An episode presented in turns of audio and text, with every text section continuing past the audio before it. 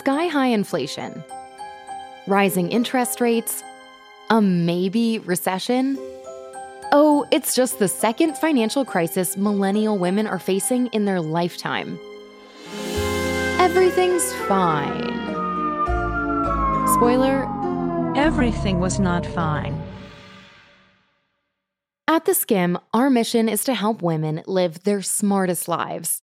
And in this special mini series, we're talking about living our smartest and best financial lives. Because in this economy, we can't afford not to. This economy. This economy. Welcome to In This Economy, a special mini series from the Skimm This team. Over the course of three episodes, we're going to give you the tools you need to navigate what's going on right now from budgeting in this economy, investing in this economy, and staying sane in this economy. Our experts will be giving you their best money tips and tricks, and will help you make the best decisions for your wallet. Thanks for listening to In This Economy, and catch the next episode in your feed on Monday. All right, let's get into it. For our second episode, we're talking about investing our money and growing our wealth.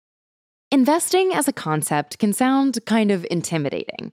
We've all heard the acronyms: the S&P, ETFs, Nasdaq, WTF. We're just kidding about that last one. But in all seriousness, investing is key to affording what you want, beating inflation, and securing your financial future. So, today, we're going to break down what kinds of investments are right for you and your financial goals. To help, we called up an expert. My name is Delyanne Barros. I'm known as Delyanne the Money Coach on the interwebs, and I teach people how to slay the stock market. I introduce people to this concept of investing in the stock market, diminishing as much fear as I can around all the jargon that comes along with it. Let's start with the basics here. What does it actually mean to invest your money? Well, you can technically invest in a lot of different things real estate, your friend's company, cryptocurrencies, the stock market. The principle is you put money into something and you hopefully get more out. And depending on what your financial goals are, different types of investments and investment accounts could be right for you. The first financial goal a lot of people start investing for is retirement. And there are a few different ways you can invest the money you currently have to grow for your future self. The retirement accounts most people have heard of are 401ks or 403bs. These are retirement accounts that are usually tied to your employer. The money you put in comes out of your paycheck pre tax and gets invested in the stock market. Sometimes your employer will even match your contributions up to a certain percentage. And when you do retire, that money comes out of your account with a little shaved off for income tax. There are also IRAs, or individual retirement accounts. These aren't tied to your employer, and you pay income taxes on your money before you put it in, not when you withdraw it. The downside to an IRA is there's a limit to how much you can contribute each year. And right now, that's hovering around $6,000. But if you're feeling indecisive, the good news is you can and should actually have multiple types of retirement accounts. Especially if your 401k has some fees attached, it might be a good idea to open an IRA and contribute to both at the same time, so you're building a solid nest egg for down the road. Now, let's say you're also looking to put money aside for your child's higher education, like college or private secondary school. You can open an account called a 529 College Savings Plan. These are state sponsored investment accounts designed to grow and help you pay for your child, niece, or nephew's education. And here's the thing the money in this account can only be used towards education, but it's worth looking into if saving for school is a goal. And then there's investing for all the other stuff, and for the sake of investing and just growing your wealth overall. And this is where a brokerage account comes into play. A brokerage account offers you the most flexibility.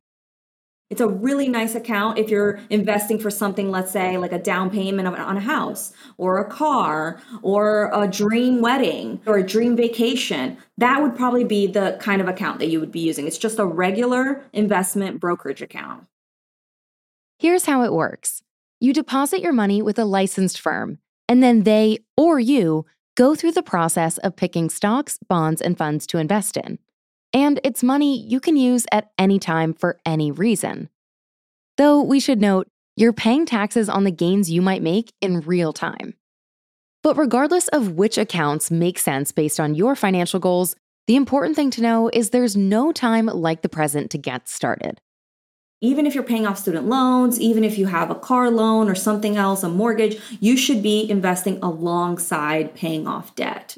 Which brings us to the next stage in our investing plan deciding how much money we actually need to be putting in. The best way to figure out how much you should be investing is to first start with the goal. So, if we're talking about a retirement goal, the first thing we need to figure out is okay, well, how much do I want by the time I retire and when do I want to retire? That's a big question that a lot of people, especially on the younger side, don't ask themselves first. If you want to retire by 40, by 50, by 60, those are completely different goals.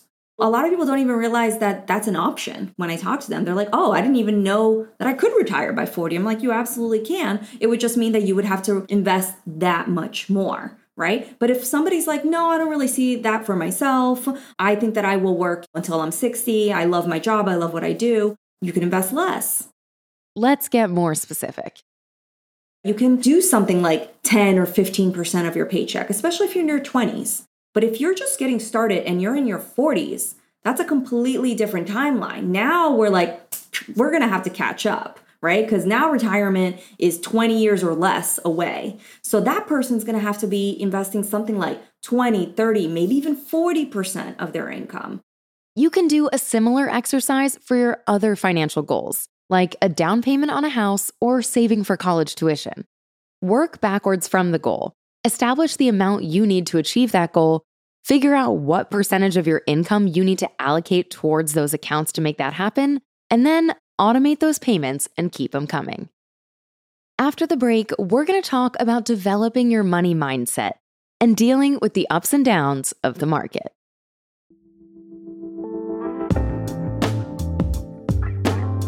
So, now that we've covered the basics, let's talk about exactly what's going on with the market these days. In case you missed it, stocks haven't exactly been on the up and up recently. And that has a direct impact on all the types of accounts we just mentioned and our financial goals.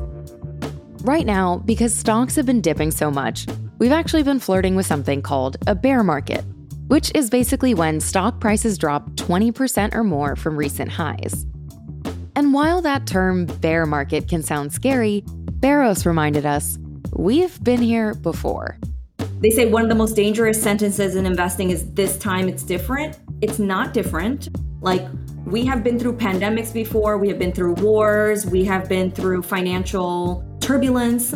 Once the stock market sees that there's going to be economic turbulence, it immediately starts affecting stocks because it's looking into the future. So the fact that we have a war going on that's affecting oil prices, inflation, all of the money that we printed, we have supply chain issues from COVID that's still impacting us. All of that combined are all reasons why the stock market has been acting the way it is. And because unpredictable things happen, there's a reason we talk about investing as a long game. I think that you have to understand that it takes time to make money in the stock market and the stock market does not always go up, right? I think that that's like a misconception, especially because in the last 10 to 12 years, the stock market was like on a run up. But I think people are now having a reality check because they're seeing the stock market going down one thing to remember is that the stock market is not the economy. These are two separate things. A lot of people link them together. Yes, they're related, but they are not the same thing. The stock market is forward looking, it's like looking into the future, whereas the economy is what's happening right now. It is very, very normal for every four to five years for us to have what we're having now. And this is healthy and it's cyclical. Barros also told us the silver lining of all this turbulence is the opportunity to get in at a good price. Instead of being fearful, you should really be leaning into it. Imagine walking into your favorite store and the manager tells you, hey, by the way, everything is 50% off today. Would you turn around and leave? No, you probably like buy two of everything. You buy it in every color. You'd be so excited. That's kind of like what's happening with the stock market right now. It looks really scary, it's all red and it's down. But really, the other side of the coin is oh, wow, the prices have come down too. So that means that instead of you know, three shares of this stock, I can now buy six shares. It's always a good time to invest. I always tell people if you're trying to find the perfect time to invest, you're always going to be sitting on the sideline. So, really trying to time the market and find the quote unquote perfect time to start is a fool's errand, and you're actually wasting precious time.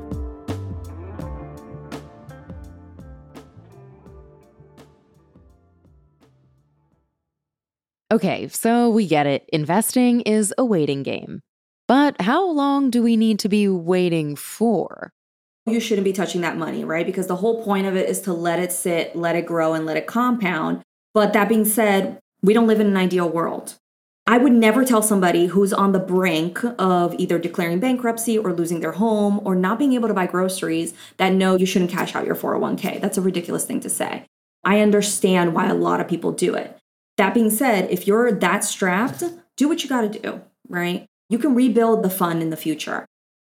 What I do see a lot of people doing, unfortunately, on the other hand, is oh, I tapped into my 401k to pay for a wedding or to go on a vacation or for a down payment on a house or to buy a car. That I think is a lot more problematic because I tell people don't use a 401k for a down payment because you should have an emergency fund on top of the down payment for the house anyway.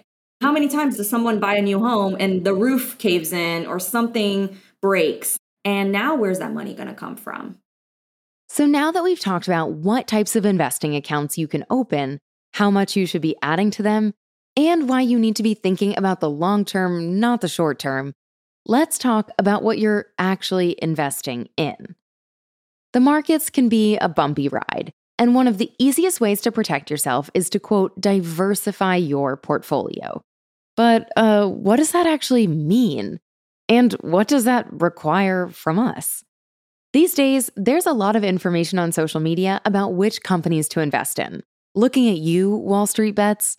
But instead of trying to channel your inner stockbroker, let the computers do the work for you.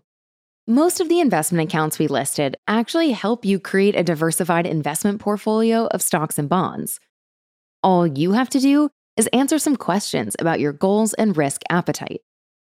Barros told us your best bet, especially when you're starting out, is to consider index funds or exchange traded funds, aka ETFs. You can think about those like big collections of stocks with hundreds or thousands of stocks within them they're inherently pretty diversified, which helps shield your portfolio from some of that risk. Stock picking is very risky. A lot of people are terrible at it. Even the pros are terrible at it. Like 85% of them can't be a simple index fund. So, just investing in an index fund already puts you head and shoulders above even the quote unquote pros. A lot of people need to turn off their computers. a lot of people need to log off the internet Stop reading the news. Stop listening to these fin bros screaming about what's going on in the economy, all the predictions that they're making. The best thing you can do as an investor is learn what you need to invest in, right? Buy your investments, and that's it. Just keep automating that contribution and go live your life. Truly, that is the biggest benefit of being a passive investor is that you don't have to be plugged into the news. And the good news about investing, besides the fact that it literally grows our money, is that women are pretty damn good at it too. This is statistically proven that women perform better as investors than men when we do invest. Unfortunately, we don't invest as much as men do, but when we do, we perform better. Why? Because we don't gamble as much with our money, plain and simple, right? Men take more chances, they gamble more, they are overconfident when it comes to a lot of things, including investing, right? And so that behavior transfers into this, and that's no secret. That makes us better investors because we're able to be patient, we're able to just let the money sit and let the money do what it needs to do instead of thinking that we can be the next Warren Buffett. And so I think that's why women do better. There you have it. The best time to invest is right now, or yesterday if you haven't already. And there are plenty of ways to get started. A good first step is to set your money goals and work backwards from there. We'll leave some links in our show notes that can help you find your footing. And remember, in the world of the stock market, patience is a virtue. So maybe don't check your accounts every day.